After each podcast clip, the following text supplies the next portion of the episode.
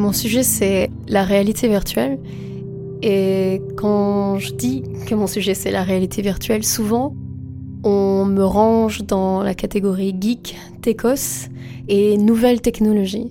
Et en fait, c'est drôle parce que tout ça est assez faux. Déjà en premier, la réalité virtuelle n'est pas une nouvelle technologie, ça fait un moment qu'on travaille avec. En fait, le premier dispositif date des années 60. Donc on a pas mal de recul aujourd'hui sur euh, les usages qu'on peut en faire et euh, également l'impact que ça a sur l'humain. Donc ça peut être un impact positif comme ça peut être un impact négatif. Donc la deuxième partie, que c'est un truc de geek et de techos, c'est aussi euh, erroné parce que du coup c'est un truc juste d'humain de manière générale. Hum, ce que j'ai découvert avec la réalité virtuelle, finalement, c'est beaucoup plus la partie humaine. J'ai euh, ouvert une porte, j'ai ouvert une fenêtre d'observation de l'humain beaucoup plus importante que d'observation de la tech, puisque finalement on n'a pas réinventé la roue. Mais plutôt, ça nous enseigne comment l'humain est sensible à tout un tas de, choses, et ça va de la création d'illusions, très facilement chez l'être humain, à la création de faux souvenirs, à la manipulation. Alors, on peut parler de manipulation, c'est un gros mot, mais euh, il y a des manipulations qui sont positives et qu'on peut réaliser avec la réalité virtuelle par exemple. On peut utiliser la réalité virtuelle pour euh, réduire des biais racistes et sexistes. On peut utiliser la réalité virtuelle pour créer des comportements pro-sociaux. On peut utiliser la réalité virtuelle aussi sur le plan physique autant que mental, sur la question de la réhabilitation. Alors, la réhabilitation, ça va de je me suis cassé quelque chose, il faut que je m'entraîne, et au lieu de le faire face à un thérapeute et de se retrouver face à son handicap, ben, on se retrouve plongé dans une réalité alternative, un jeu, donc un jeu d'enfant, dont on va contrôler tous les paramètres et qui va être beaucoup moins ennuyeux que notre rencontre quotidienne avec le thérapeute. Et d'autre part, la réhabilitation aussi mentale, qu'on peut agir euh, sur le subconscient avec euh, la réalité virtuelle, notamment. On peut rééduquer son meilleur ami intérieur, donc cette fameuse petite voix euh, qui est là pour nous dans les moments difficiles et qui des fois nous enfonce au lieu de nous relever.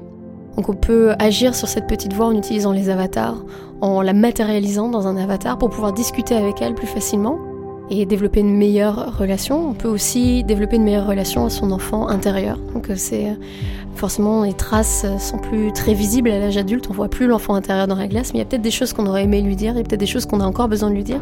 Et là encore une fois, on utilise l'avatar, le pouvoir de l'avatar pour le manifester et pour se retrouver dans la peau de cet enfant et recevoir toute cette attention de soi-même.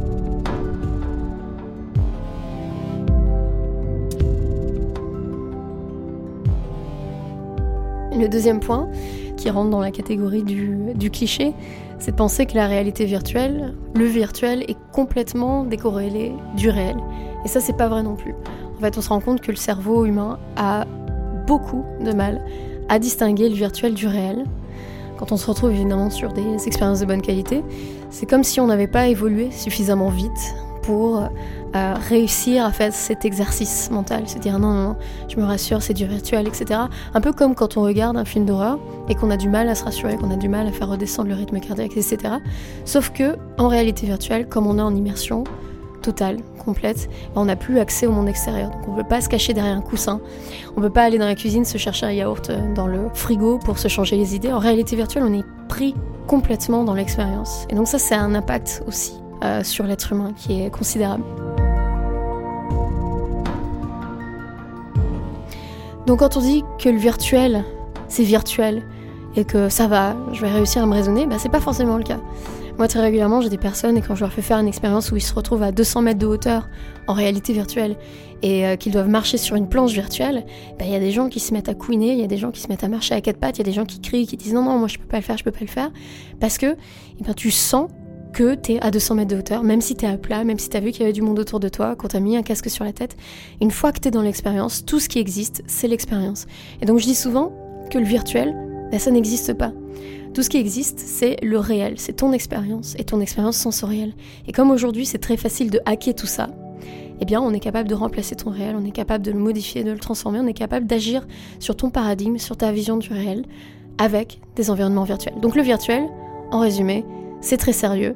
Et euh, bah, je propose qu'on se rencontre peut-être un jour pour, euh, en discuter.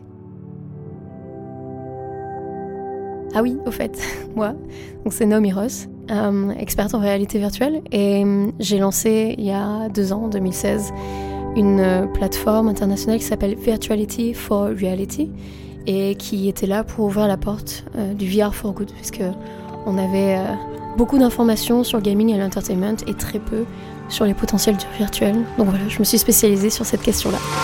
Les Explorateurs est enregistré à The Camp, dans le sud de la France. Pour plus d'informations, rendez-vous sur thecamp.fr.